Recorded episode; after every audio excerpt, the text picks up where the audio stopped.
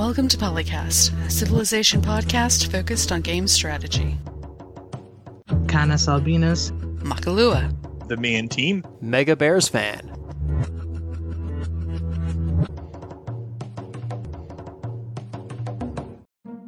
So are we uh, ready steady then? Three, two, one, go. All right, welcome to Polycast episode uh, 403. I'm the me and team, joined by Canis Albinus. Oh, well, you see, I forgot again because I can't remember anything clever on the spot. Makahlua. We'd call this the technical difficulties po- or episode, but uh, isn't that a lot of episodes? Yeah, And Mega Bears fan. Yeah, I like to blame it on it being morning here on the West Coast. It's too early for me to be doing this stuff. It's morning somewhere in the world. Most It's of the also fun. time, oh, go ahead. I was going to say it's also five o'clock somewhere. Uh, the UK, I think, because it's twelve o'clock on the East Coast of the US. It's time to have a drink. Oh, Nice. Well, that's always true. Or two. Speaking of things that give us drinks,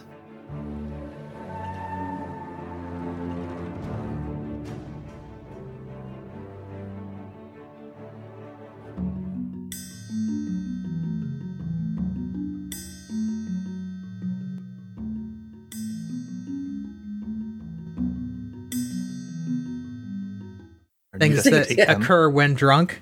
Occur when drunk, occur when. D- did we need more merging in this industry? But anyway, take two has merged with Zynga, which. What does this say to me? We're totally getting a mobile Civ thing somewhere in the near future. I think we already had one and it didn't work out. Yeah, but they're probably going to try again because why not? But that's only because it wasn't made by Zynga. Unless it was, Uh-huh. in which case, Well, yeah, you got to keep trying, right? Yeah, and I also guess. twelve point seven billion dollars share buyout. That's a lot of money. Yeah. Uh, they're pointing out that that's the Take Two's one like weakness in market as far as gaming is concerned. They didn't have a good mo- anybody who did anything good mobile, so now they've got Zynga. But it doesn't just include Civ. That includes things like GTA and Bioshock. Some of the uh, annual what is NBA and some of the annual sports titles. They've got Red Dead, Border. Yeah, there's yeah. So there's a lot of things, not just Civ, that could end up with GTA. mobile versions of. Yeah, no, I said I thought I said GTA, but You might have. I my brain isn't working, but we already knew that. so expect a lot of franchises you didn't expect to have mobile things near you soon. Do you guys not have phones? God. Uh, no, sorry, we don't have thousand dollar smartphones. Jeez, no. Hey I Blizzard, mean, I don't have anything against uh against using mobile games or making mobile games. I just I'm not interested in them personally. So as long as they keep normal game development uh in parallel, I'm not going to complain. Uh, if they Yeah. do stop that, then well, I won't be happy. But whatever. life goes on. we'll just have to switch o- switch over to whatever else comes next. Yeah, I mean, if there's if there's enough people wanting to play some type of game, somebody will start making it eventually. So we'll live with it. But yeah, we'll, Well, we'll see. worst case hypothetical is that Zynga's mobile design philosophy starts leeching even more into the you know console and PC gaming designs. So hopefully that does not happen. Well, there's some there's some benefit to console because uh, you have limited in- inputs there too. So it depends how they go about it. Uh, with PC, i- you know, in in theory it shouldn't be a problem, but in practice I've observed that it just results in UI neglect. Well, But I there's was no reason it has to. I was talking more about like you know monetization and you know Oh. junk like Yeah. that. All, all the the wait twenty four hours for the next thing to unlock in a game kind of crap. oh, that's Oh, already no, no, been on consoles. Yeah. I'm Oh, looking I at PC. Just- I just don't want to see more of it. I'm looking at you, Dragon Age Inquisition. It's also on PC. It's uh, already unfortunately common. So and Yeah. Mass Effect Andromeda, which wasn't as bad as people like to think it is. Yeah, I brought up Gran Turismo Seven, and well, we were chatting before uh, starting with all the their twenty million dollar exotic cars that cost two hundred real world dollars to buy. Like, I can't imagine that's a good business practice for them because, I mean, nobody ever talks about Gran Turismo anymore. It's only Forza. Yeah, well, and especially since like it's especially bad when you design your entire monetization scheme around just the whales because like nobody's buying any of the cheaper. Nobody's using these microtransactions to buy the cheaper stuff because all the rest of the stuff in the game is like easily affordable. It's just the super ridiculously expensive stuff Right? There's like the twenty million dollar stuff, and then there's the hundred thousand dollar stuff, and like very little in between. So it just it, it's it's signed entirely for the whales, which I can't imagine they make that much money off of it. But maybe and- they do. I don't know. I've never seen a blue whale playing a mobile game, so I don't know. Orcas maybe, but not blue whales.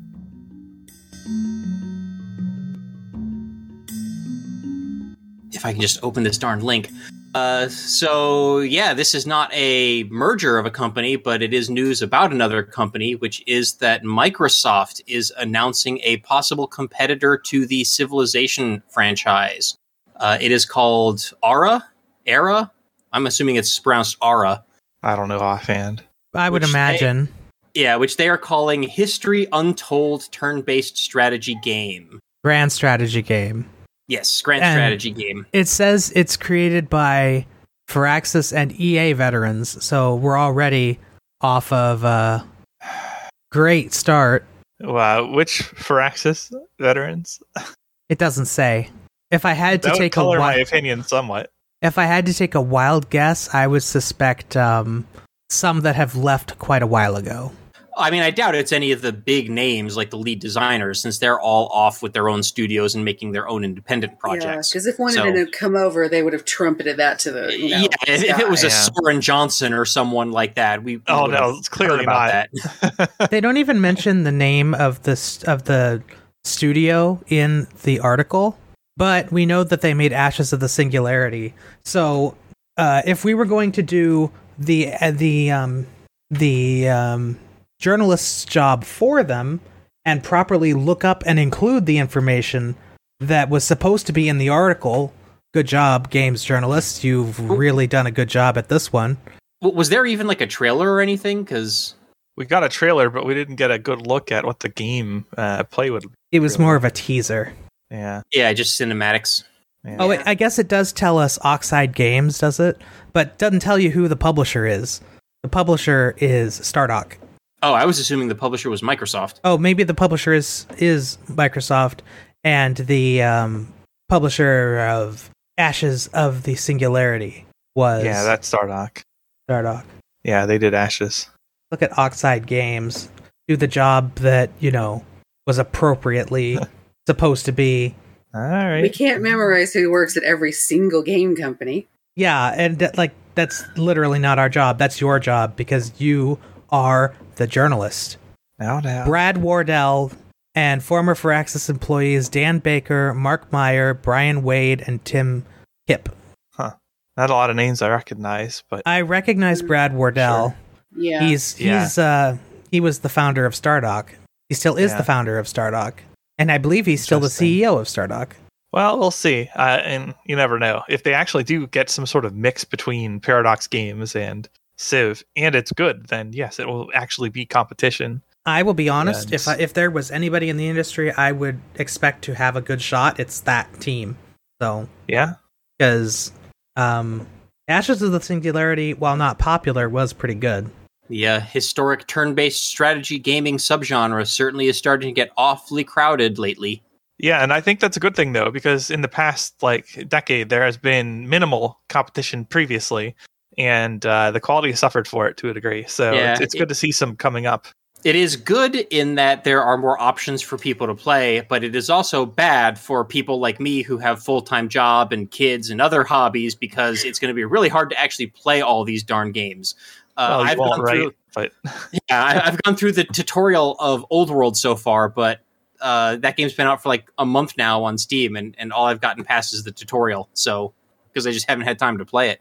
Yeah, Wait. I've been not doing uh, strategy too much. Well, I've been doing like turn-based tactical uh, strategy, like Battle Brothers, rather than stuff like this. But I am interested in Old World at some point. The Oxide Games Wikipedia page is being considered for deletion. Why? It doesn't ever say why. It just says "Oh, it's, uh, in accordance with Wikipedia's deletion policy. Well, what the? What does that What? mean? nobody edited it in a couple of years, uh, but then why would you need to delete it? Or nobody looks at it. There's like 14 things here, and I don't. I'm not going to read them all because we're in the middle of a show. But like, it, it is a company that has released a game and it has achievements. Why are we deleting it? Maybe somebody didn't like one of the games and tried to get them deleted. I don't know. Their only game is Ashes of the Singularity. Well, somebody with a petty grudge is what I'm trying to say. That could be. Yeah, I I don't really know how Wiki operates, except for like when you get into people battling over like a sports person's entry or whatever from different teams, messing with it until they lock that Oh, down. that's funny. Yeah, it is. It's very amusing. Sony acted as a burn center for the um, employees of the Microsoft 2013 um, E3 presentation. Because that was the year that they announced that the Xbox One was going to be only, wa- was basically not for games at all. And people were like, this is awful. And then Sony just released a trailer of awesome games. Smooth.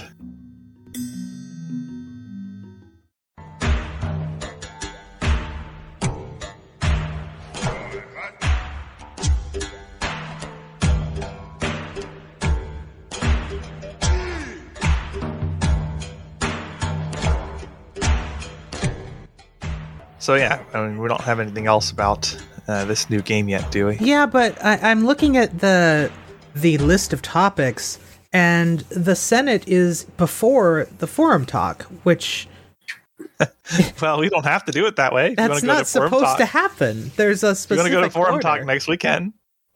next weekend? Oh, next we can. Okay. Yeah, no, yeah. Go. Uh, all right, guys, back up. We're gonna we're gonna continue the show next weekend at the same time. No, that's not what's happening here. Okay, so forum talk. Uh, I didn't know there was a specific order in which the uh, the things had to be in.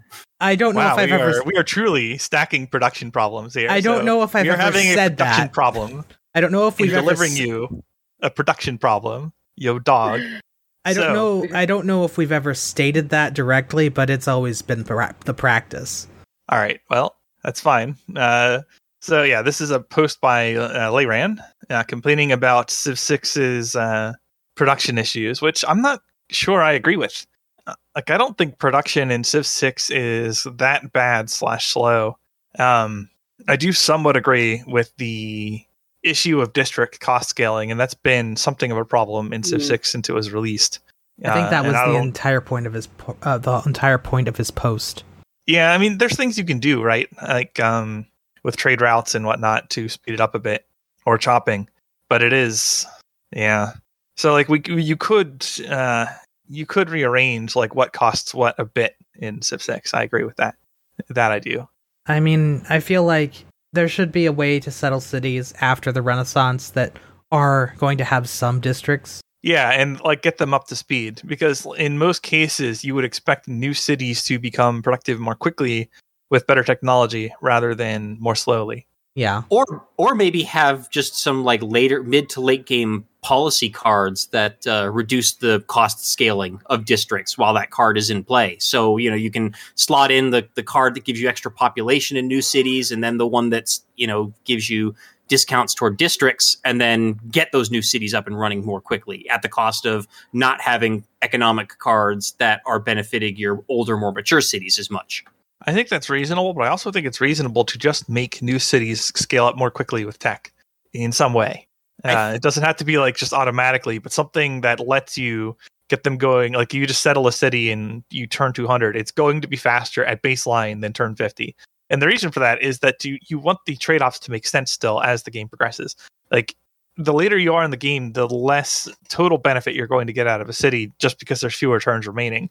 Uh, but also, like, uh, you, you need that to, to do something for you that is more effective than what you put into it in the first place before you're winning the game, losing the game, whatever. Like, you needed something decisive of value from that city uh, before the game ends. And the later it is, the less likely that becomes. Yeah, no. So two things. One is usually when I'm founding cities later in the game, it's to get access to a resource, usually a strategic resource, which doesn't require any districts or buildings. It's just send a builder over there to improve the tile.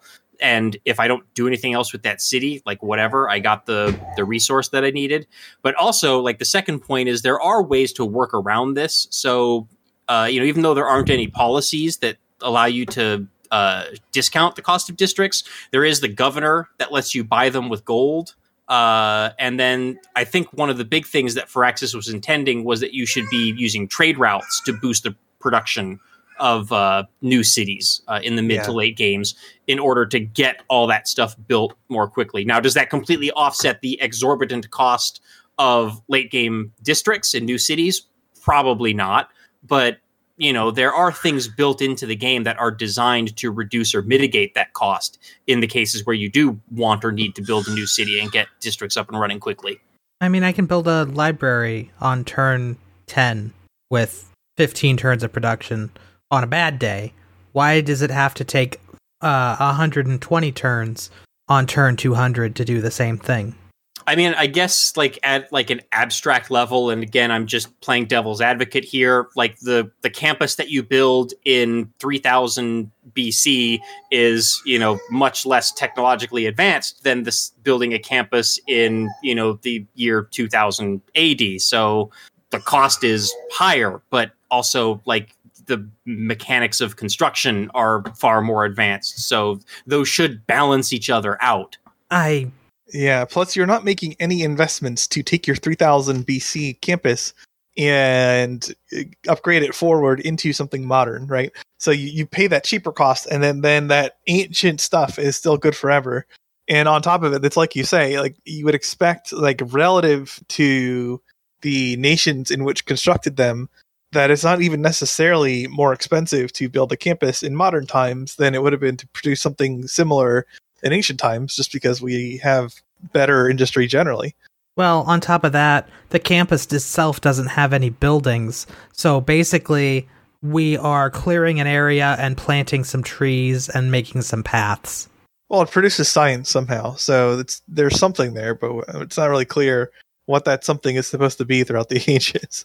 It's just a telepo it's just a tele it's just a telescope like in Elden Ring.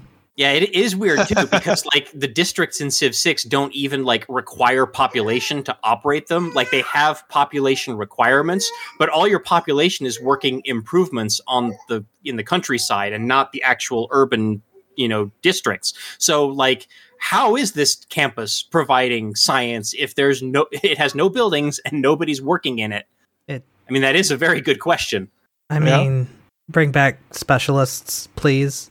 I mean, I mean, I guess at an abstract level, they could say that it is being worked by a small number of specialized citizens, which is not as many people as you need to work like a farm. So it doesn't count as a full point of population. But again, that's just me trying to make up ad hoc excuses to play devil's advocate because you know I, I'm a that's a functional foodie. I'm abstraction. very good at making up excuses for things like this. Uh, no, I think that's a, a reasonable abstraction because the number of districts you can support is gated on your population. Uh, so you would expect that some proportion of that population is not being used as citizens then, but instead towards districts. And that percentage goes uh, like the absolute number of those is limited, and thus your district capacity is limited. It's and we- we're operating on the scale of like you know dozens to you know, at least a couple years a turn in most cases. So I, I think that's good enough, really. Like micromanaging that stuff get, would get annoying. Now that being said, I would like there to be some reason to use specialists, uh, which uh, isn't really a thing right now. Like as a game mechanic, like Yeah, we had in earlier some games. I- I always kind of assumed that like the cities in Civ 6 actually have like one more point of population than the UI shows you, and, but it's just that that is the point of population that like lives in the urban center of the uh the city. so Well, it does produce yield, so uh, the, so the point the population points that that are on the UI is the points of is the labor I guess population and not like the actual population of the city. But you know whatever that's again just an ad hoc rationalization on my part. It's the, it's those all those fr- who goes to the campus is all those fractions of population that can't work in the fields anymore, and the campus just can y'all go over here and talk your dumb stuff, and then sometimes they come up with a good idea. You know, the old men sitting there just shooting the breeze, or not so old men, and then they s- somehow come up with neat ideas. Yeah, just staring at the mountains. Hey, what if we did mountains this, and you know? jungles are really good and inspirational sources. What's that big gray cloud on the side of the mountain that's coming at us at an alarming speed? Whoops. What are those weird animals with four legs and stuff that you know they're not they're not like cows. They don't give us milk. Maybe maybe we could use them for something. I don't know. I mean, there are comments in this thread, like the you know all costs in Civ Six are too much, for example. But I, you know, if you make costs significantly lower, like if you just have everything across the board, you're going to get so many units. Like I do not want another picture of the Civ 5 Carpet of Doom early on. I thought that picture was fake though. Well, no, you could on high difficulties. The AI would have like units on every tile I at think- some points of I think Civ the 5. issue with the AI. Oh, in Civ Five. Okay, never mind. Yeah, but what yeah, what I'm saying is like if you like make the costs a lot cheaper, like if you just slash costs across the board in Civ 6, like you can already produce a lot of units in Civ 6 and the AI even more so with bonuses, although it, it doesn't for some reason. But in principle, uh so like if you make everything cheaper, well now all of a sudden like even the player can can have serious clutter issues. Civ 6 already has clutter issues just because of what we covered in the past with uh, unit-sized relative to cities if you have double the number of units because you cut the costs in half, it's not going to get better.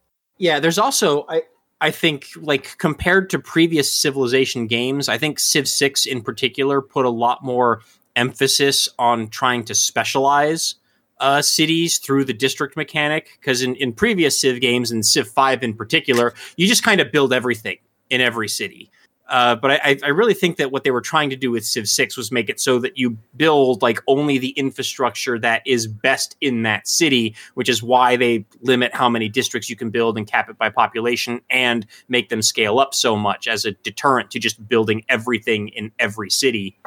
Uh, now, whether or not that works out is, you know, a point for debate. But I do wonder if the original poster in this thread is kind of trying to approach the game more like you would in an older Civ game, Civ 5 in particular, where you do have kind of that mentality of you just build everything in every city because you can.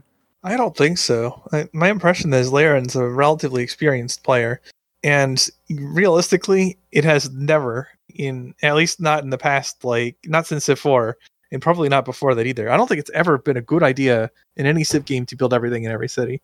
Like, man, I don't, I don't think that's even true in Civ 2 or 3. In And I Civ didn't play those as much. in Civ five, it was kind of true until you got to the late game where there were much more specialized buildings with limited effects. But like up through some of up through the Renaissance era, you wanted to build just about every non-military building in every city.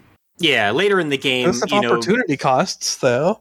Like I, I, I bet if you load up a game between like players competing against each other in multiplayer, and you look at you know any any point in time where the ga- outcome of the game is still in doubt, they will not have every building in every city. Well, no, Somehow I doubt it. Remember Like, this there's is opportunity costs to doing that. remember this is Civ five when there were only usually four cities in your empire. Yeah, so- that- that's what I was going to say as well. Like in, in Civ That's 5, true. you, you weren't typically building new cities beyond like the medieval era anyway, because you hit that global happiness cap and it's impractical to build anymore. That's true. I forgot that Civ uh, Five basically decided to make you stop playing at some point, in a sense. well, it, it I I'm, a little over harsh of a criticism, but it, it, it that really frustrated me. The disincentive to compete for land in a in a, in a 4X strategy game is really brutal. Man, You, you were not the only one who were was frustrated by it. yeah. I was also frustrated, but I also kind of liked it. I was on the fence. I mean, it was it was less, you know, micromanagement for sure. In my uh, yeah, but you can also like have less micromanagement by not playing at all. That's that's also an option. In fact, you have none then. in my increasingly premature mental age, uh, it's a lot easier to take care of five cities than twenty-five. But Oh, that's also a UI issue though. it's also a me issue. Yeah, but I'm just saying, like you could in Civ 4 manage any number of cities faster than could possibly be done in five. I think that was just because you could issue. automate it. It wasn't good automation, but if you wanted to never have that city prompt you again, you could do it. You just say, nope, Yeah, I the don't think city's done. You just produce whatever. You just sit there building wealth, or you build whatever the heck building you want. You just just go, and it would do it. Yeah, I think in the previous games, like you could tell your, you know, your quote abstract governor in the city to just like focus on certain things. And I think not only would they do the the city projects that just build that yield directly, but I think they would also prioritize building whatever buildings were, you know, flavored for that particular uh, thing that you told it to focus on. And there's nothing degree, yeah. even comparable to that in Civ 6. Like you have to specifically tell every city what to do all the time yeah, even with a even now that there's a friggin' governor object in the game that you assign to cities, you still can't let that governor run the city. You still have to tell the city what to do. you also can't like just select all the cities at once and tell all the cities at once to do something, or uh, shift click a bunch of cities and tell them to do You- something. You or can now.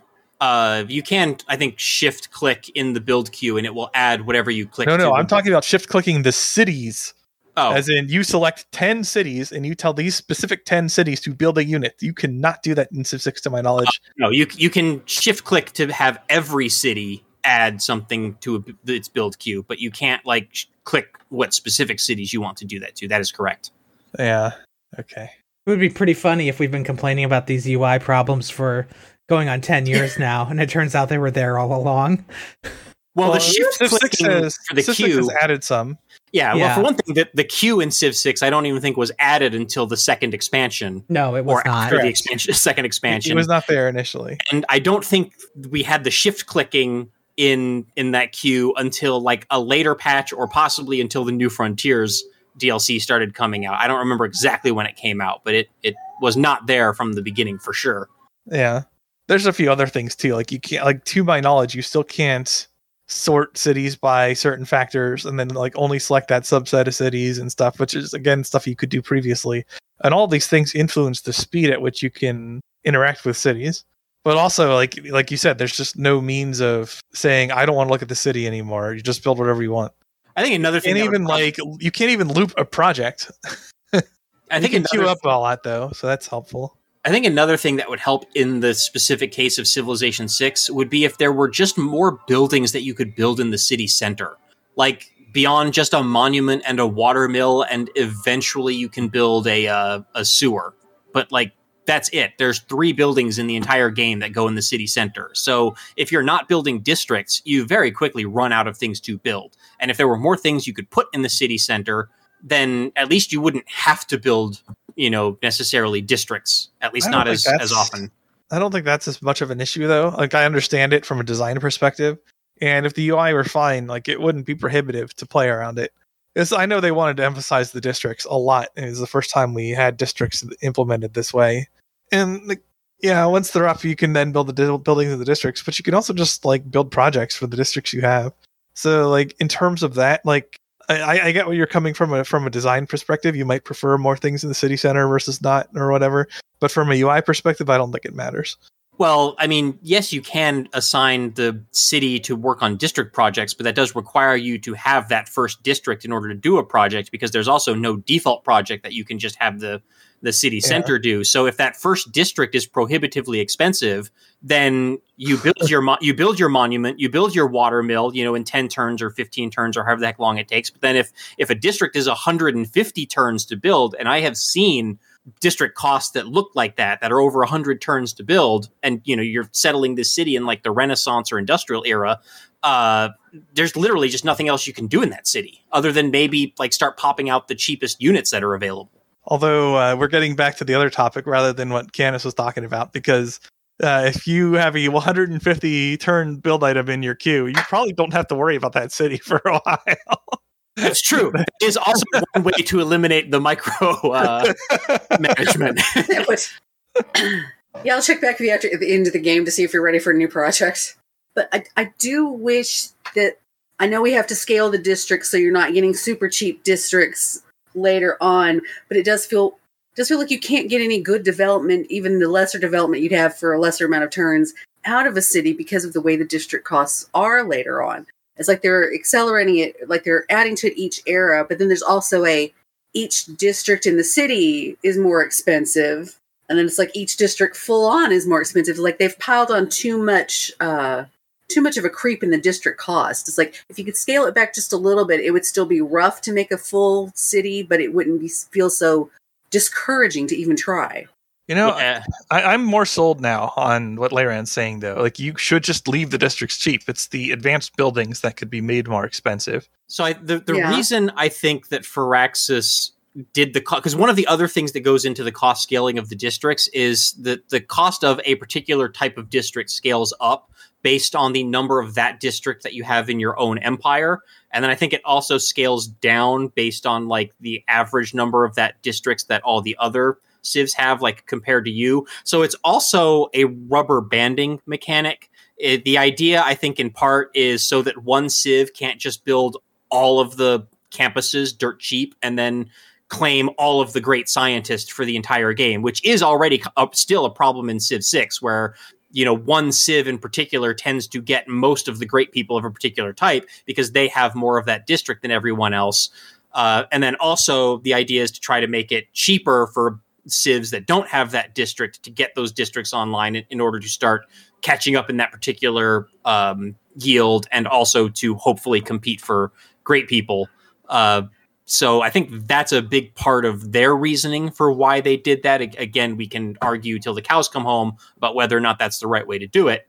I'm actually fine with that though. What, what bothers me is the the tech progression scaling up the cost as well.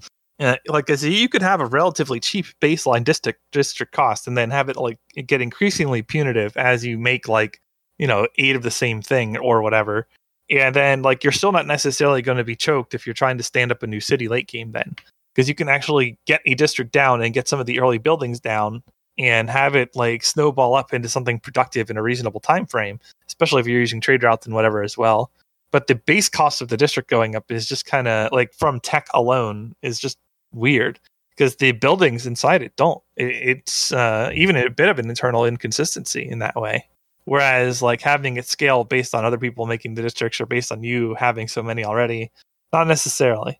Yeah, again, I think that's justifiable from a you know from Firaxis's point of view. Again, playing devil's advocate here as a sort of rubber banding thing because you would assume that the the oh no, I wasn't the, disagreeing with that. yeah, the, the furthest ahead in tech and, and civics are the ones who probably already have good cities with good districts. Oh, So you're you want the civs that are behind to have an easier time building things in order to hopefully catch up and remain competitive. yeah. Actually, I don't. I think that's bad. I, I want. I want the civs that are ahead to be able to leverage that advantage and win or lose. Well, I don't think any of us are arguing that being behind in tech and having quicker being able to build districts more quickly gives uh, the behind civs an overwhelming advantage. You the the civs that are doing better still have the advantage. It's just you know hopefully we can at least keep things competitive. And I'm I'm not passing a, a value judgment. I'm just saying I think that's Firaxis's justification for this stuff. Yeah, maybe. I just the, Civ Civ has so long had an issue with ending games that are over already, and this kind of thing doesn't help. But perhaps that is a philosophical slash preference difference in that case. But man, has that been a glaring issue in Civ for a long time. So I don't know if we want rubber banding as opposed to just ending games. Go back to equal when you start a new game. That's for sure. Quality is overrated. I mean, only only one Civ wins the game ultimately, or one team, one or the other. Well, So that's if they're also like something I, I wish better, that's also something I wish would change, but that's a totally different subject for another day. Yeah, I guess. I mean, if you're going to have a competitive environment, though, like in that case, rather than extending the length of the game, I would rather just see them have a means to end a game that's decided. Oh no, I, I meant uh, I I would like to see um, coalition victories where it's not just one civ, but you know you can maybe win the game with your very close allies as well. Well, I mean, that's a theme then. But You can have, they had permanent alliances in Civ 4, for example, and you have teams in Civ 6. You could just add something like permanent alliances into Civ 6, and it wouldn't change the game that much if you want. Yeah, I again, it's a totally different subject for another day. I Yeah. suspect that with current events going as the way they are, there will probably be a faction system in Civ 7. But And I would not hopefully be it works just like Hearts of Iron. oh, please no. just just for the record, listeners, I'm not serious about that. Hearts of Iron's faction system can die in a fire, along with its peace conference and war score systems. I mean, Hearts of Iron 4 in general, just it's like 60% a good game and then 40% horrible abomination that should never have left the developer's kitchen. Yeah, it's kind of impressive in a way, but it's frequently not a good way. Well, it's there are like, like really fun elements to it too. So it's that- like that's what makes the crappy things about it all the more frustrating. it's like you can literally fight a war almost by yourself and win and still get nothing out of the peace deal. It's that bad. Or if you know how to game the system, you can have Brazil and Argentina attack Argentina with Brazil, uh, put Argentina into the Axis because you declared on Germany as well. So the Argentina as the AI will reliably join the Axis in that scenario. And then you can score farm using Argentina's capital and take everything from World War II out of the nose of allies and the Soviets. And I, I, I, I don't know, I can't imagine what that world would look like, how confused everyone would be as Brazil, who never left their continent, takes over like a huge percentage of Europe. Now the axis of Brazil. What? Oh, you can be any alignment you want. Doesn't even matter. Usually in that situation you'd be non-aligned though. Yeah, or you could just be fascist and declare on the Axis anyway. It doesn't stop you. And then And the the game strongly incentivizes fascism. It is easily the best uh, ideology in Hearts of Iron. Ahistorical things are a different topic. Yeah, but my point is like there is something wrong with your score system if conquering Argentina means you can take all of Germany and Italy while the while a different faction is occupying Germany and Italy. There's there's something not right about that. Like clearly not right about that.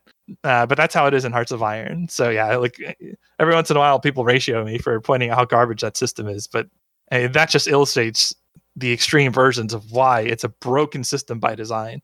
I mean, if you get ratioed for telling you the truth, what what what does that mean?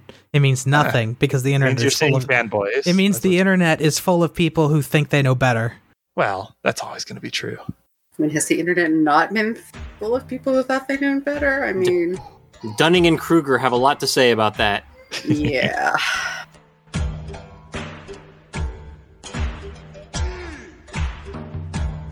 Uh, you know what else people have a lot to say about that? Things that should be in Civ 7 from Civ 6. Oof. Yeah, let's do it.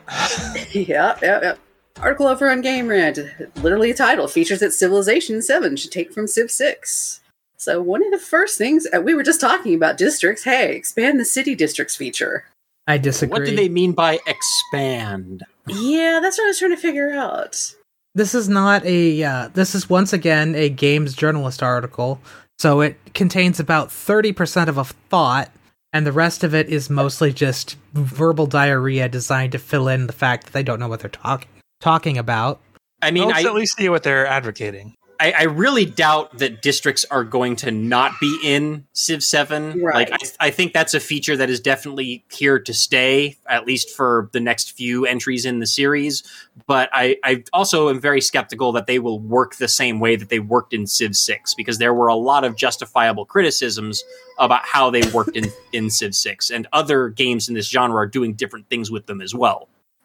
So, what they kind of want here with this one, I found it, is that they want the districts themselves to produce the units, not the main city.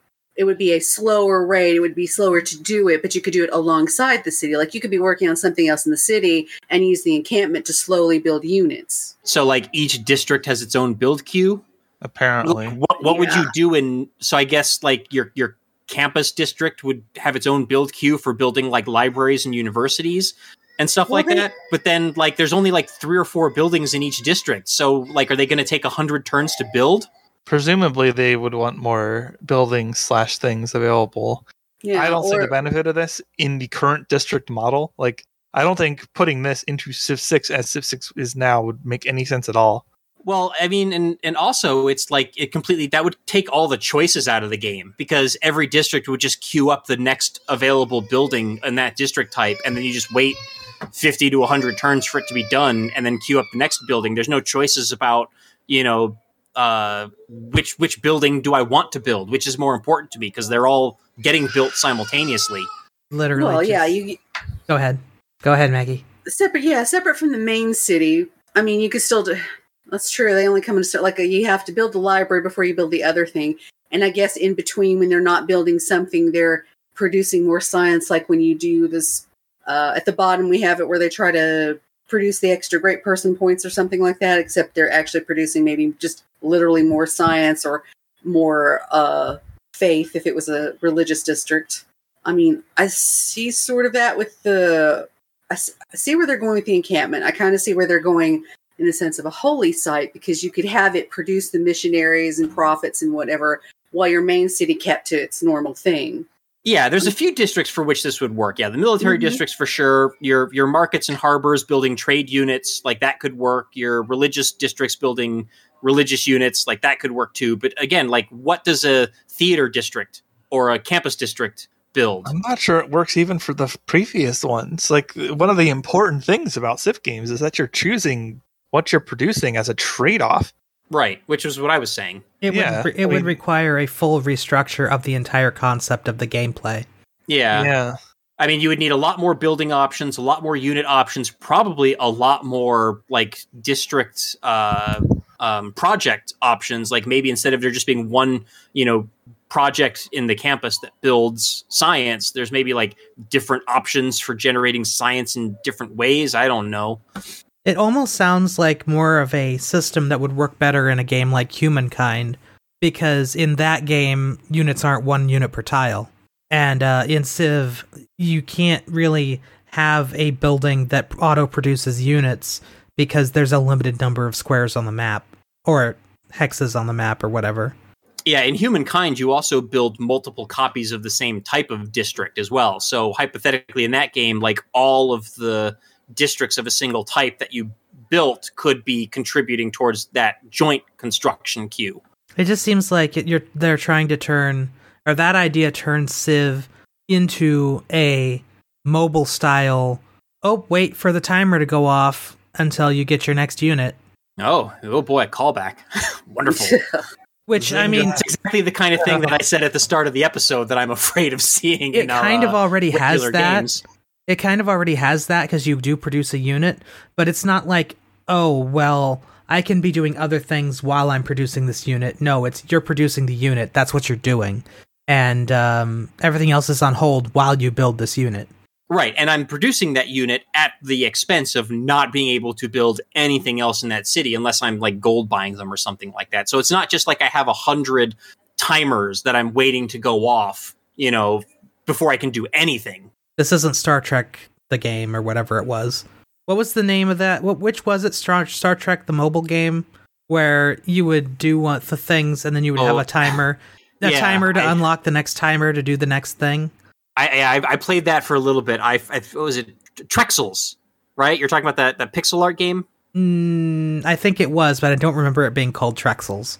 All I remember is it was an abomination of a game that never should have been made and should have been put on trial at at the Hague, basically.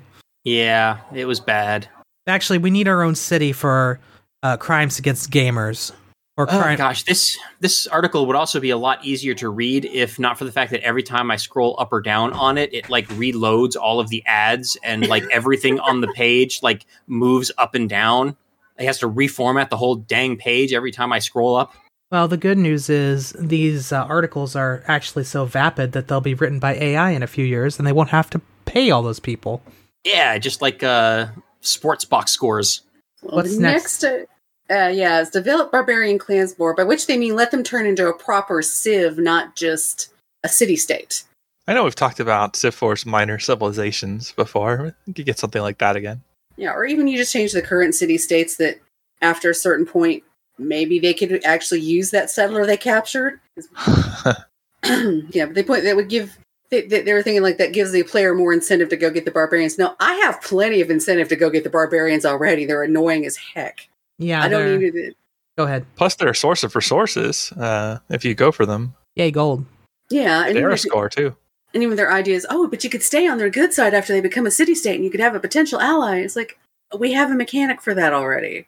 Well, and I think they're also specifically talking about the Barbarian Clans game mode that was in New Frontiers Pass, Mhm. in which you actually could like bribe the barbarians to Oh. go harass someone else and oh, stuff yeah, like that. Yeah, yeah, which- that's the, yeah. and and that stuff I, I will say that stuff was really good i do think that is a very good uh like first step towards making the barbarians like a more interesting and you know hopefully more humanized uh faction within the game so that they don't come off as just being like mindless automaton wildlife uh because ostensibly they are people too and should kind of be treated as such Well, at Uh, least it's not like it was back in Civ 4, where if you left the barbarians alone, they would settle Native American cities.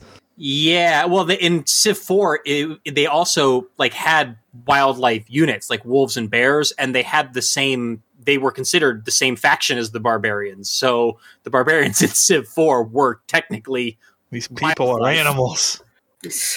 I think it was more that the animals were considered barbarians than the other way around. Uh, But yeah, well, true, uh, but still, like the It a- implication goes either yeah. way. because the animals were gone fairly quickly. Yeah, that's true. Yeah, that's right, Yeah, because if- they turned into barbarians, Animorph style.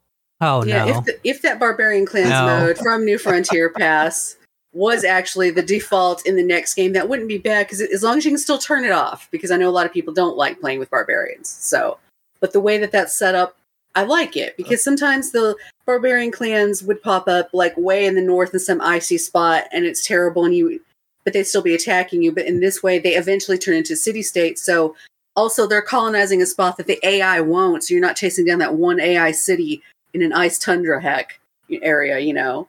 Yeah, the, the pitch I keep making for what I would like to see happen with barbarians is I would like to see them actually treated more like essentially the equivalent of nomadic city states, where each one is a tribe and you can actually do a certain degree of diplomacy with them, and there are benefits to allying with them. Like maybe they, you know, as nomads, they travel through other civs territory and maybe they work the tiles that they're on if you're friendly with them. So you get more yield from them or something like that. Or if you're hostile, then they start pillaging things. Or we So- could uh, have those be a playable Civ type. I know we talked about that before too. Yes, yeah, as well. And if yeah, if, if those are basically the the city state equivalent of nomadic civilizations, fully playable nomadic civilizations, that would also be something I would like to see, assuming Firaxis can find a way to make that work. Well, I mean, Paradox found like three ways to make it work and then changed each one of them because it was too good. And so did uh, Creative Assembly with the Total War Attila game, which uh, also had nomadic civilizations. The problem is those games have provinces, Correct. and um, Civ does not have provinces. It has tiles. Yeah. Although you could designate, uh, you know, sets of tiles as provinces Oh, on- that's- on your that random also- generation if you want. That That's- also is exactly what humankind does. Uh huh. And it's a problem. Yeah. Yeah, it, it has it has pros and cons. I mean, one of the pros is that there's less city spam and there is more open countryside for having like you know field battles during wars and stuff like that. So like that's nice. I would like to see Civ give more incentive to not build every city three tiles apart from one another. Uh, but yeah, it is frustrating when it's like, oh, I really want to leverage this part of the map, but I can't because I already have a city in that uh, in that zone. Although later in the game, you actually do unlock the ability to create like little satellite villages that do allow you to make like mini cities in the same uh, region. So, you know, there are also in that game ways around those limitations. I do like the way that the game basically makes organizations like Dallas and Fort Worth impossible because you can't have two big cities in the same province. No, but you could build them literally adjacent to each other as long as they're on the border of the provinces. Well, by the scale of humankind, Texas would be in a province into itself, and we have four large cities in one province. So, uh, hold up. Well, that's going to be true uh, pretty much everywhere though, because the maps ha- are scaled down in size so that they're playable. From wh- where I live, Texas doesn't have four big cities. It has like 10 big cities. Because Well, for like, us, 100,000 people is a big city. How many provinces well- in France in like uh, uh, one of those uh, Total War games? Uh, I'm sure there are more big cities in France than there are provinces in any of the Total War games.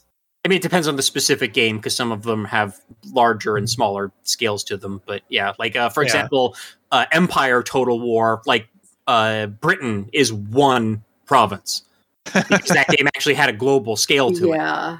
yeah, I remember that game. I tried to play it again recently.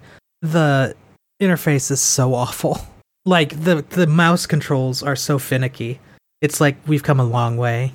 And I should say five cities. I should include San Antonio. It's gotten really big. I keep forgetting. Wait, what were the four big ones before San Antonio? Dallas, Fort Worth, Houston, and Austin. is Dallas really a city though? Is yes, it really? it is. I've been there. It's huge. Man, It's a concrete jungle, and I live in it. It's not Dallas- Dallas is but they have such a Cowboys there. That No, that's Fort Worth. Dallas is actually so big that it makes every city in my state look tiny. And we have a city the size of a freaking county. they're not called the Fort Worth Cowboys, Maggie. they should be. So, Only urban cowboys over. Anyway. Okay, one thing they did want to keep was the current current envoy system and the way the government features work with the cards. They're just like add some more new stuff, which yeah, even us have been playing it. Yeah, can we have some more new cards? Because we have some that it just makes sense that we always slot those in and there should be some better alternatives, you know. Yeah. Like the aforementioned reduce the cost scaling of districts card that I proposed earlier for the previous Yes. topic. I uh, disagree wholeheartedly with this particular suggestion. I think the government Cool. system sucks, and I want the Civ 5 city state system back. Yikes! I mean, the Civ Five city state system is maybe better in some ways and worse than others in than Civ Five, but the government system of Civ, of Civ Six sucks outright. Yeah. Well, because you Well- have so little choice. Uh, Like, you have a bunch of these government uh, policy cards, like, big whoop, I'm a bad there player. are trade-offs to both the timing of it and what you're slotting in as a choice. Like I think it has more nuance to it than Civ 4, and Civ 4 is the next best competitor when it comes to managing I'll be honest. I'll be honest about this. My dislike of the government system lies totally on my bad working memory because I cannot keep the number of cards that there are possibilities in my head long enough to make a decision that actually works. Because if I'm trying to make a decision about like what does my empire really need, there are too many variables that have to be held in my brain while going to the other screen and switching things out that in between the switch my brain just loses like 30 80% of them and then it's like uh okay this sounds good A I feel pre like that would be an issue with any sufficiently complex system, though. Like, it- wouldn't you similarly struggle with Worker Micro and Civ 4 then? Because you'd have to sequence. Uh, Yes, what I you're did. improving based A on lot. Yeah, like I i, said i don't play at a high level Yeah, I I think part of that Canis could be fixed if the uh, the policies and government screen in Civ Six had like a preview of how the particular combination of cards would affect your like yields and stuff like that. There's a mod that does committed to them. that. Yeah. I mean, that's just good UI generally. There's there's no reason to force the player to do math repeatedly when it could be it's a calculatable thing. Oh i wasn't even going into the math i was Yeah, literally I'm just saying, like in any game, like unless math is part of the game itself, making people go through the hoops of doing the math repeatedly or having like a heuristic memory of it is just a pain. It, it's busy work in it deciding in what you really should be doing is trying to evaluate the trade-offs and decide which one gives you the best chance to win. It Yeah. So would asking also people to do mundane crap repeatedly, like doing the calculations, as opposed to just displaying the consequences of your choices, is generally bad UI, and it is a good practice generally to show the consequences of your choices. it would also just It would also possibly be nice to have maybe some kind of uh, civic automation system where, like, you can pick from various uh, yield focuses, and then it automatically populates your government with the cards that are going to give you the most amount of that particular yield. So, say you're playing a religious civ and you want to maximize your faith output. You click the the faith optimize button, it'll automatically slot in all of the you know civics that generate the most faith. And then you know you don't have to do that yourself. You just you know maybe you can you can change them out from there if you want to further customize it. But uh it's just like yeah give me all the faith you can and then it'll just do it and yeah, don't I'll just like give you some clicks. yeah you don't have Yeah, to go things like through that all nice. of the all of the civic cards and that would probably also help canis because he could be like all right well what does my empire need i need more science give me all of the science you can civics Yeah, I, I'm well aware that as a brain damaged person attempting to play a 4X strategy game, the game is not built for me, and I just need to accept that, but I still don't like it. Well, you you should definitely, I think, be very active on like the forums and stuff like that with these sorts of of um, issues because a lot of game uh, development studios are putting a, a large uh, amount of attention lately these past few years on accessibility. You know, like we have games like The Last of Us Part Two that had uh, like a whole friggin' option screen of things like color coding the player characters and the enemies for people who are vision impaired and all kinds of different audio settings for people who are audio impaired different ways of handling controller inputs for people who have motor disabilities. So, you know, yeah, definitely bring these things up to them so that they are aware of them and, you know, propose ideas for what you think might help you. Because these companies are really trying to make accessibility a big part of their uh, game designs right now. What I think I well, need to this would do, help everyone, literally everyone. what I what I no good reason not to have good UI, but yeah, I mean, certainly improving accessibility it, it should be a priority as well. what I do And by that I mean like accessing the information of the game. I don't mean like we need to make the game easier for people. No, just make playing the game less of a chore so that the parts of it that are enjoyable are accessible. maybe just a little thing on the side of the card that says this will affect X of your cities. No, I, I like Jason's suggestion where you, you see the consequences of of what you're Yeah, putting in, is- on, like yeah. on that screen. I mean, and then you can you do both. move in cards and move out cards and look at the at the yields of that and decide what's best for you just by looking at the consequences directly. Yeah, there, well, there could be both. There could be a tooltip that pops up on the cards themselves that say this will change your, you know, yields by this much, or this will affect your cities in this way. And then also, after you've slotted everything in before saving them and committing to them, there could be a little preview button that shows you like the entire like e- economy overview screen of and Yeah, all the that shows you difference- the- and all the differences in all the yields for all the cities that that would make. it just has to be like a line at the bottom or at the top that shows this will change your empire by this much science, this much faith, this much gold, this much culture, whatever, and show it as plus or minus. You're going to lose a little bit per turn. You're going to gain some of this per turn. Yeah, and Civ 6 already has an economic overview panel that lists all of your cities and what all their yields are. So all I'm saying is that you make that accessible from within the civics go- and government screen and have it show the plus and minuses for what your uh, what your current yields are and then what the new yields would be with these policies. That's it. The way to solve it. Dual monitor usefulness. That way you can look at one thing on one monitor and then your window on another monitor and you're like, okay, I can see what I'm doing because I can look over here and look at the actual game. I'm well aware that I need help like that, but I don't like to accept it. So don't don't listen to my opinion on that particular topic because it is biased. But you're absolutely just right that the, the Hide your bias should, behind requesting good UI, and then you're good. The, the game should absolutely have uh, better UI for displaying that sort of information because I, you know, I don't have the same cognitive impairments, but I have trouble with some of that stuff too. Like, is it better to get, you know, for example, there's like the policies where you get like more science from science adjacency yields from your campuses or more yields from the buildings. And it's like, well, which of these is going to be better? In order to figure that out, I would have to close the Civic screen, go to the map, count up all of my um, campus districts and what their yield, their adjacency bonuses are, figure out what they would be when they're doubled, and then look at all the buildings and count up their yields and what those would be if they're changed, and then compare the two in my head. Like, you shouldn't, ha- the player shouldn't have to do that. The game should do Yeah. that. This is this is why computers were invented in order to do these sorts of things. Well, on the city states, it's not based on that. The reason I don't like the current city state system is because they are the the mission system is extremely meh. I don't like it. It's like I'm in full agreement with you on this one. it's like oh yeah, the well missions. We can go back to Civ Five for missions. like I like the Civ Five sit, uh, tree uh, city state system because it wasn't just like oh this city state belongs with me forever and uh, forever and ever. And also if the uh, enemy like coups you you lose all your envoys which you can't get back ever. So it's like well that's just great. It's a large investment that's gone because of a dice roll. Now it's true that you could have that happen with a monetary investment in civ 5 but money is easily replaceable. It's not like you can't get more money to buy your influence bag I yeah, but do you only have so many opportunities for getting envoys. yeah Yeah, I, I do like that um, that Civ Six separated the relationships with the city states from just being gold investment. Like I like that. I just don't know if the envoy system is like a strict improvement because there's still it's better in some ways. It's it's worse than in other ways, like you just said. in a game Although like there's something to be said for having an economic victory in the game, and that's functionally what getting the city states all back you was in Civ 5.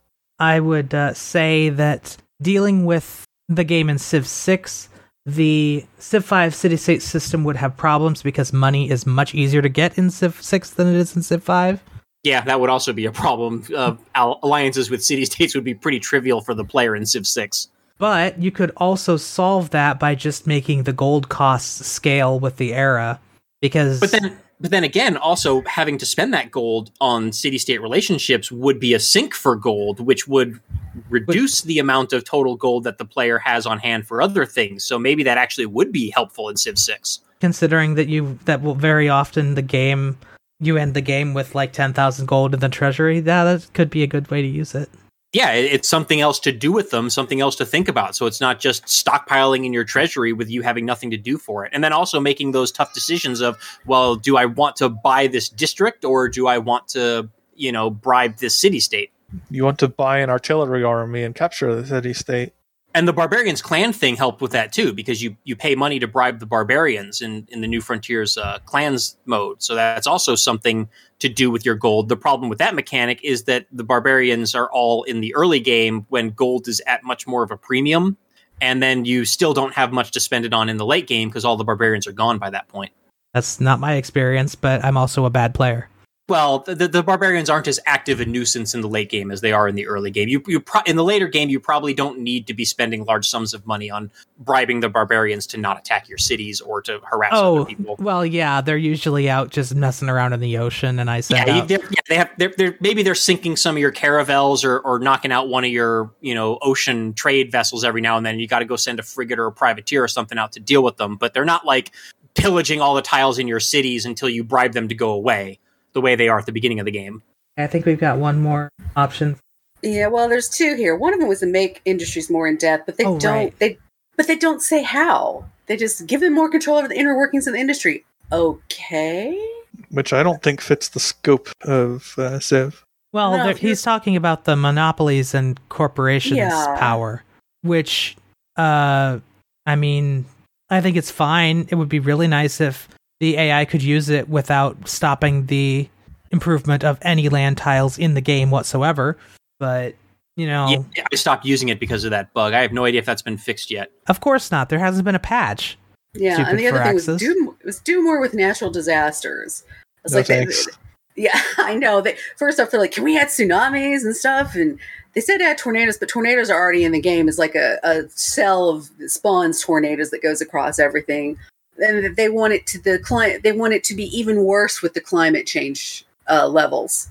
Like they want you to be literally verging on disaster when you're trying to go for the science victory. But that's not necessarily under control of the human player how it's going because the AI will sit there and pollute like crazy. AI does not care.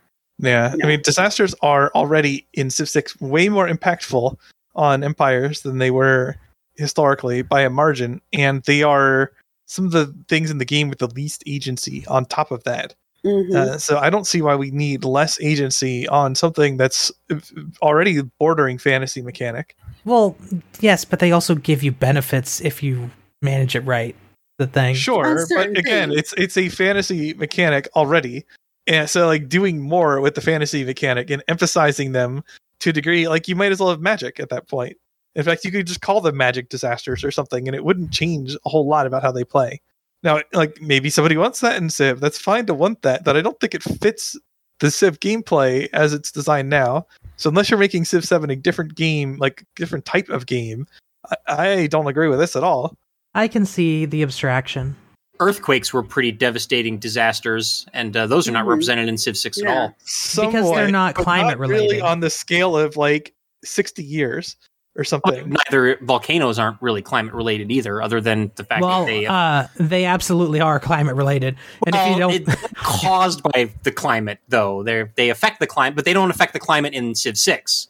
So well, yeah, uh, we have all these volcanoes going off in the early age. Why isn't it already turning up the climate change level then? well, because oh, uh, it, it would do the opposite. It would be cooling. yeah, because volcanoes actually cool the climate. Um, like right around the plague of Justinian, we have records of two or three fairly large eruption events, and we're not exactly sure where in the world they happened, but they caused a 200 year ice age. So, uh, Yeah. volcanoes are pretty impressive and do, in fact, affect the land for a long time. They are Yeah, the most impactful, like more so than hurricanes, way more so than tornadoes, way more so than earthquakes. Yeah, if you're going to have one that's significant on the time frame of Civ, that would be the one to use actually. uh, I, I will say though that I do agree to an extent that uh, I think the the global warming thing could maybe go a little bit further because the fact that you can just hand wave that at the end of the game and not even worry about it and just power to a victory without dealing with it at all. I do think that is kind of a problem, and I would like to see like maybe dealing with climate change actually be part of the victory condition, so that you don't just you know win Yeah. and preside over this flooded, hot, desertified wasteland of a world because that's a situation where nobody wins. Yeah, but we need Well, some. the thing is, though, like, how what does that look like mechanically? Because either you're effing off into space, in which case having climate change bother you probably doesn't make much sense because you're not in the climate any longer. Or if you conquer literally everybody else, like I guess you can spend a few turns trying to shore up climate change or whatever at the end, Yeah, but and that stuff everyone is else is gone, so it's not going to be very interesting to interact with. it's it's also so late in the game, and this stuff would almost be future tech or just past our modern tech for some of the stuff we need to deal with that. It's So- already yeah, there's future also tech. the current issue that the game is usually decided in practice long before climate change is a factor in the game because usually you're you know who's going to win before the industrial era begins let alone like before it is having any impact on the climate I think volcanic ice ages and uh, things like that, things that last multiple decades or multiple centuries, you can add those. Those are fine. But we don't need anything at the end of the game because the stuff at the end of the game is already almost fantasy level to begin with. Uh, not the not like the climate change part, but the the like. There's no way that climate change is going to make the ocean rise by three meters in the next hundred years. Like, not going to happen. But it no, is- but there is desertification and stuff like that as well that Civ Six didn't model at all. yeah, yeah we except should, we should bring back a random tiles turning into desert Desert. Oh with, god. with like no, Back no pattern rhyme or reason to, Civ to how the actual world climate would look We're just gonna, like have a desert desertification. appear in the middle of France, but like surrounded by not desert still. Lol. My my knowledge of desertification is dated to like mid 2000s so i don't know if this is still the only way that i know of but the most of the desertification that happens is in the south is at the south edge of the sahara where the sand is just blowing into the lush area and drowning it. Now i don't know if that's the only way that can happen but um at the time that i learned about it that's where it was happening the most and i don't well, think I mean, that's related have like extended, you know, droughts that you know turn what used to be fairly moderate, you know, climates into borderline desert-like. You know, I, I live in Las Vegas. We are painfully aware of how you know all of Southern California is becoming more and more like desert. Mm, I don't know about Southern California, but there are parts of the world that are getting more arid. Yeah, one of the effects of, of climate change is that wet places tend to get wetter and dry places will tend to get drier. So it's not like you're going to have, you know, tropical rainforests turning into deserts, but, you know, the the range of existing deserts will expand because the areas around them are going to, you know, fall under that threshold of uh, what is it like 2 inches a year of rainfall or something like that is the the cutoff point for technically being considered a desert. Yeah, but if you're if you're getting 2.1 inches of rain per year, you're already effectively a desert anyway. So I don't Right. know. You, you get we're not here to less. argue climate change because I think we both agree that it's a problem. But uh, you know, we're talking about Civ, so Yeah. It's also much harder to predict in real life than it can Yeah. be modeled in a game. But It's to, like um, if you if you sufficiently damage the climate enough to like interrupt the Gulf Stream, for example, the impacts of that will be far and wide. And I don't think there's a person alive that could properly model everything, all the consequences of that accurately. yeah. But in the game, we just need to know which provinces are going to flood or which tiles are going to flood or whatever. like we're not trying to do that kind of advanced stuff. Again, that kind of that kind of math slash calculation slash modeling is appropriate, but not in a game of civilization where we're trying to optimize for our, our empire growth in a 4x. We're not trying to like do crazy stuff. we're not trying to save the world. We're just trying to emulate it. Yeah, and poorly because we are mostly trying to play a game rather than model the reality. Modeling reality is secondary to the gameplay trade offs.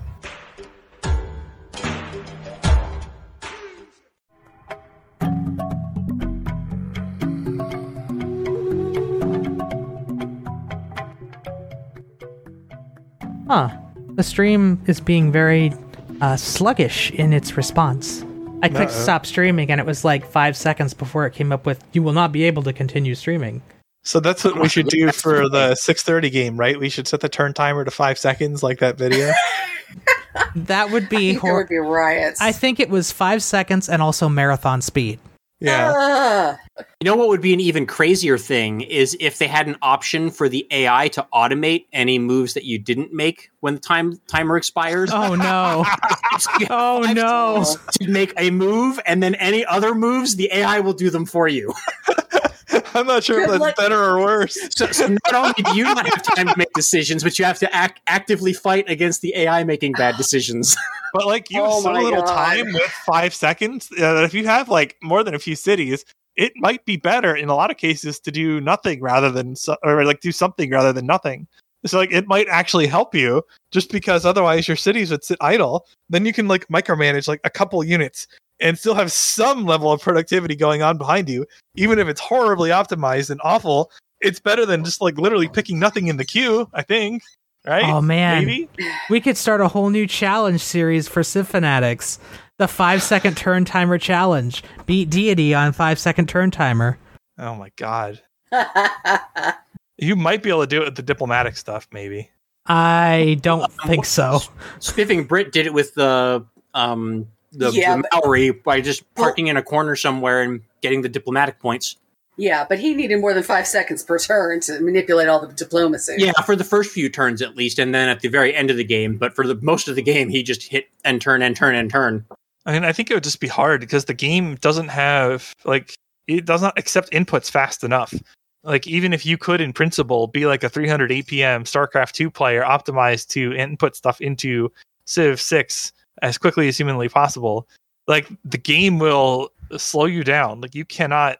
There's no input buffering. There's nothing like that. So you can't like queue up 100 moves in those five seconds or whatever, or 300 moves in those five seconds, and then you know, like have the game execute them all before the timer runs out. It just runs out. There is some on the number of possible orders you can make. there is some input buffering, but not enough.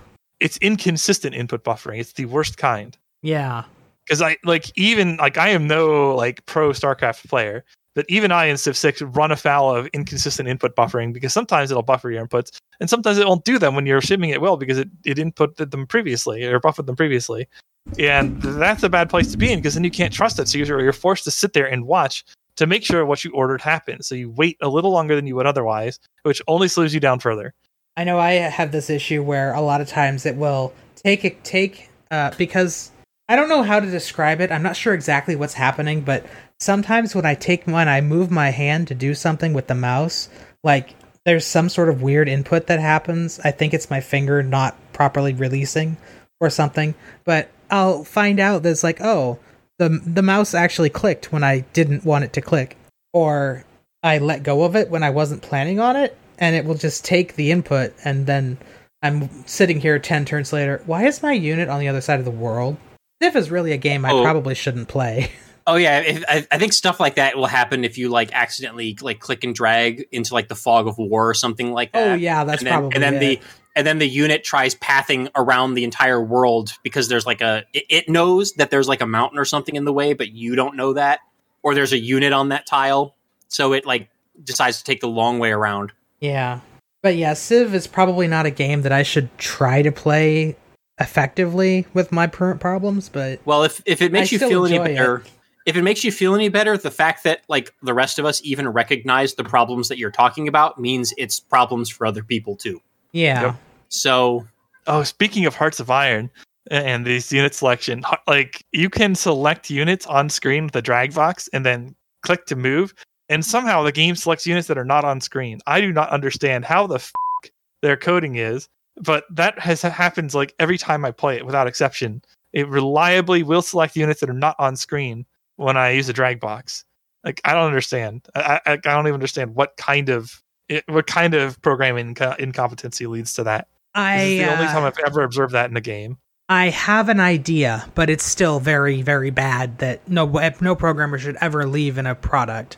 The idea is that you draw the box with the mouse, and for some reason, the programmer doesn't have the two lines of code required to bind the box to the screen.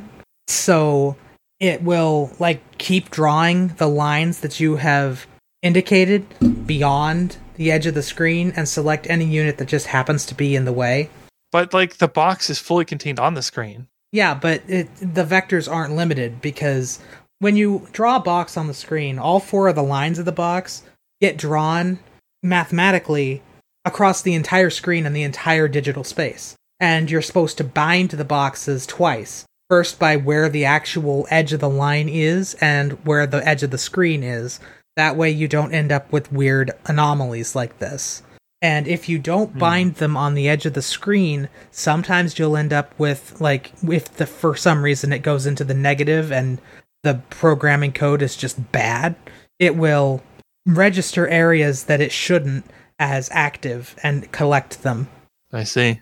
So yeah, I haven't been able to discern a pattern for which units get selected off screen, but maybe that wouldn't be discernible if it's the issue you're describing. It sounds like, based on what Canis is saying, that it would always be units that are to the right or bottom of where you're dragging the box. Because you probably, dr- well, actually, no, can you drag the box in any direction or do you have to drag from top left to bottom right? You can start uh, from any direction and drag it either way. Okay, then in that case, it would be units in whatever direction you're dragging towards. So if you start your click at the bottom right corner of the box and then drag up into the left, then I, if I'm understanding Canis correctly, what would happen is units that are further to the left off the screen or further up but off the screen might also get included in that vector space. That is Oh, yeah. possible. I mean, that's possible. I But haven't, I if haven't it's- uh, noticed. if it's a bug process, which which it clearly is, then there could be other things that are affecting it as well. Like maybe it will only pick up the first unit it sees in that area, and then it will be then it will realize, oh crap, I'm in the wrong place, and then just take that unit and add it to the rest. That's one way that could happen. Um, theoretically, if it's like if it's got both vectors that aren't cut off at the end, it could try to extrapolate where the edge should be and then draw a line between them. It is very there are a lot of ways that bugs happen, which is why it's really hard to figure out why some bugs happen. Well, and Phil, are um, I mean, I, I only played Hearts of Iron four very briefly, but if I remember correctly, like units when you build units, they're like deployed into armies already, and then they like leave where they're built, and then they go to join the army. So, is it possible Uh, that not that what's being selected is something that's in like the same army as the units you're trying to select? So it selects them as well, but they're just on their way to joining the army. So it's Not a chance. Okay. The way you select There- army I- like groups i- is if- not since you're not too familiar with the game it'd be hard for me to explain to you but there's like there's a frontline mechanic and then there's a micromanagement mechanic i'm talking about specifically scenarios where i've drag clicked a specific number of units and i'm trying to right click them into uh, enemy territory in a way that the game will not move them willingly otherwise so Ah, there's no chance that an automatic deployment would it would path that way because they, unless I execute an attack order, there's no chance that the game should automate an attack into their territory at all. Now there are some other bugs uh, that result in that, but they have green arrows rather than red arrows. You know, the game doesn't update pathing on front lines, but based on frontline changes, and it will make units that are not assigned to an attack order attack into territory. Um, and I, I don't think that should be considered working as intended either. It's, it's clearly it's, nonsense, but it's terrible. it's a different kind of issue. So I'm I'm curious. Are Hearts of Iron one through three also like really bad, or were those like really good games, and it's just four that for whatever reason is broken beyond repair? Four is the first one I played, so I have no idea. But my I- impression is that you didn't have the ability to have all these automated things happening in the earlier games. So they were micro hell, but because they didn't have the this kind of stuff implemented, they were only micro hell, so to speak. Yeah, I have heard that the earlier Hearts of Irons are really good, and that four is the worst. And I've also heard that four is okay, and I've also heard that um, four is only good with mods. Four has some fun elements, but some of its design stuff is like subjectively bad, and some of its design stuff is objectively bad. And that it, it does not accomplish what the developers stated was the intention for the mechanic, and it isn't close either. Well, it is Paradox, and they have like ten man teams, so it's probably it's working. Is it working as intended? No, but is it working most No. of the time? well, then ship it. It's also not working. I'm sorry, but no. It like it's uniquely bad even for Paradox games that I've played. No, I haven't played Stellaris. I haven't played Vicky three. I've like barely touched Vicky two. Uh, you know, I've, I haven't touched Imperator Rome at all. So maybe those are equally bad. But among the Paradox games that I've played, Hearts of Iron stands far above the others in terms of the issues with it, uh, both objective and subjective issues. And the ones that bother me, those are the objective issues. Things like the game telling you that something will happen and then it doesn't happen, or that you need this requirement to do that and that that's not actually true. Uh, either you don't you you meet the requirement and don't get it anyway, or you actually don't need that requirement to get it in the first place. Or you have things like air traffic control or uh, weather slash air accident controllers, and you can hire them, and they actually do nothing in the code. Uh, there's all kinds of things like that which just don't have near the sheer volume of issues in other games in their lineup. Also, And on top of that, its UI is by far the worst by a margin. It is a complete joke. And I don't think anybody who has any sense of pride in their work should have let the game ship in that state. It's that bad from a UI perspective. It lies to you, it fights you in the controls, and they uh, they deliberately made it worse in taking away the player option to micro in the first and then penalizing it as a as a trade off instead. when they got called out for it. Yeah, What? You mean you don't like our automated crap? Well, then get screwed. yeah, we are we're, going to intentionally take away your ability to micromanage and retain planning bonus because we want you to use our mechanic that doesn't work. But we're not going to fix that mechanic that doesn't work. you can't even spearhead properly using the spearhead order because spearhead units will do supporting attacks uh, to help the units that are attacking enemies to pin to allow the spearhead to execute. And there's like, oh my gosh, there are fanboys who actually defend that as a functionality. It's unreal. Like that's not what the word spearhead means in English, and I don't think the Swedish equivalent implies it either. Yeah, whatever. Oh, I like Stellaris, at least until they removed all the FTL options other than the uh, hyperlanes. I heard that they were like uh, completely uh, imbalanced though, to the point where you had to use like only one of the options because it was just so much better than the other ones. That that was yeah. I mean, but I wasn't playing it at a high enough level to you know for that to have been a problem for me. So I don't know how legitimate the complaints were, but I liked the other FTL methods. Like the hyperlanes one was to me like the least interesting because it's also like the one that every other space 4X does. Yeah, There's a reason why every other Space 4X does it. I mean, it's, apparently, I suppose that is the case, but um, there was also a really good Star Trek mod uh, for Stellaris that I played for a while until the you know removal of the warp drive mechanic kind of broke it. Vicky 3 isn't even out yet, and people have already decided it's a terrible game. Mm, Paradox's track record lately hasn't been great with new releases, but who knows? Well, it did get leaked and discovered to be a pile of crap.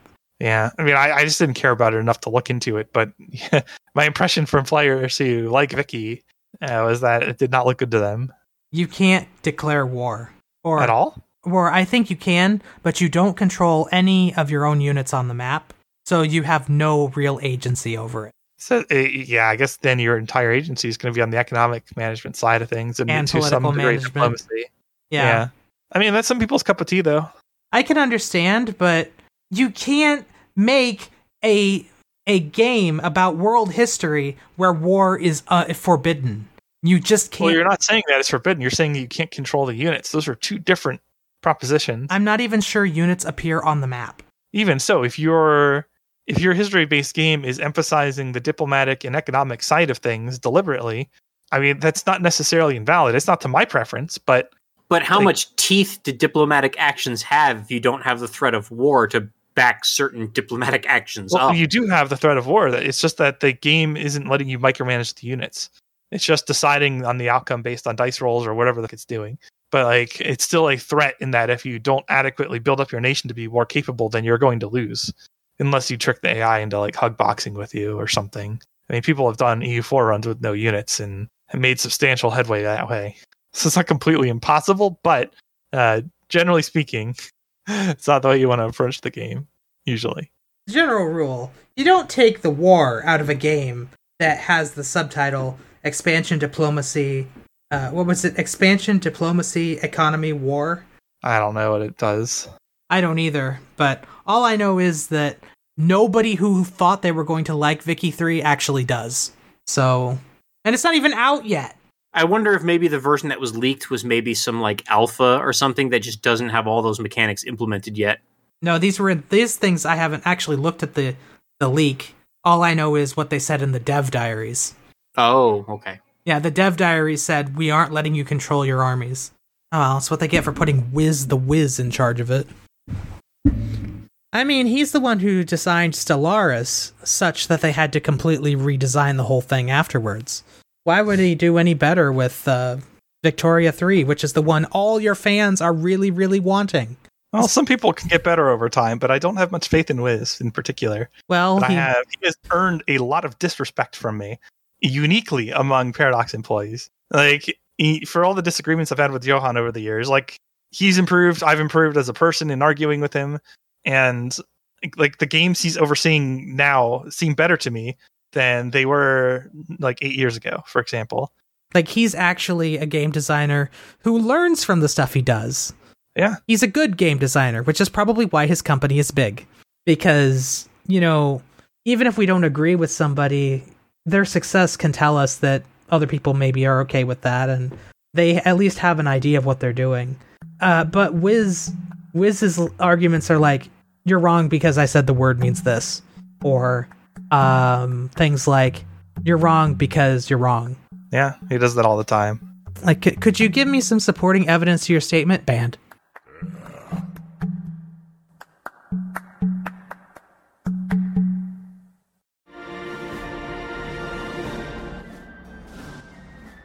Now we have another topic we could do, but it's also very late in the show, so why don't we just go ahead and call it off? I'll come back to it next week when we have no other topics. Like Canis is saying, get out. No, Sure. At least then I'll be able to actually watch the video. both videos actually. Yeah. Homework. You Homework. mean all three? What do you mean all three? Where's the third one?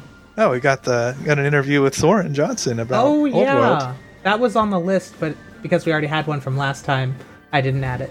Yeah. Oh, sounds like we got a lot of homework for two weeks from now then. I mean, I already watched the GDC one, but oops, spoilers. All right. Well, stay tuned for two weeks from now when we will be uh, talking a lot about uh, Game uh, video interviews and game design and stuff like that. It'll be loads of fun. But in the meantime, this has been Polycast episode 403, and I have been one of your regular co hosts, Mega Bears fan, joined as always by Canis Albanus, Protect your brain. You'll never get it back. Makahlua, Come back next time for our own mini GDC, I guess. and the me and team. Don't get caught in the TMIT disaster. Thanks I- for listening. I can't imagine what a TMIT disaster would be.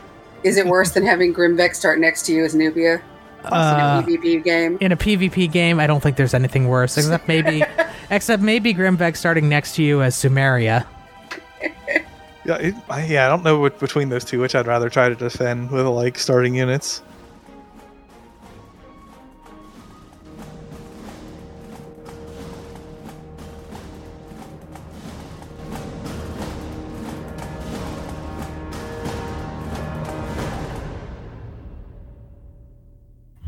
Civilization 3, 4, 5, 6, and Beyond Earth sound clips. Copyright Take Two Interactive. Copyright the Polycast at thepolycast.net.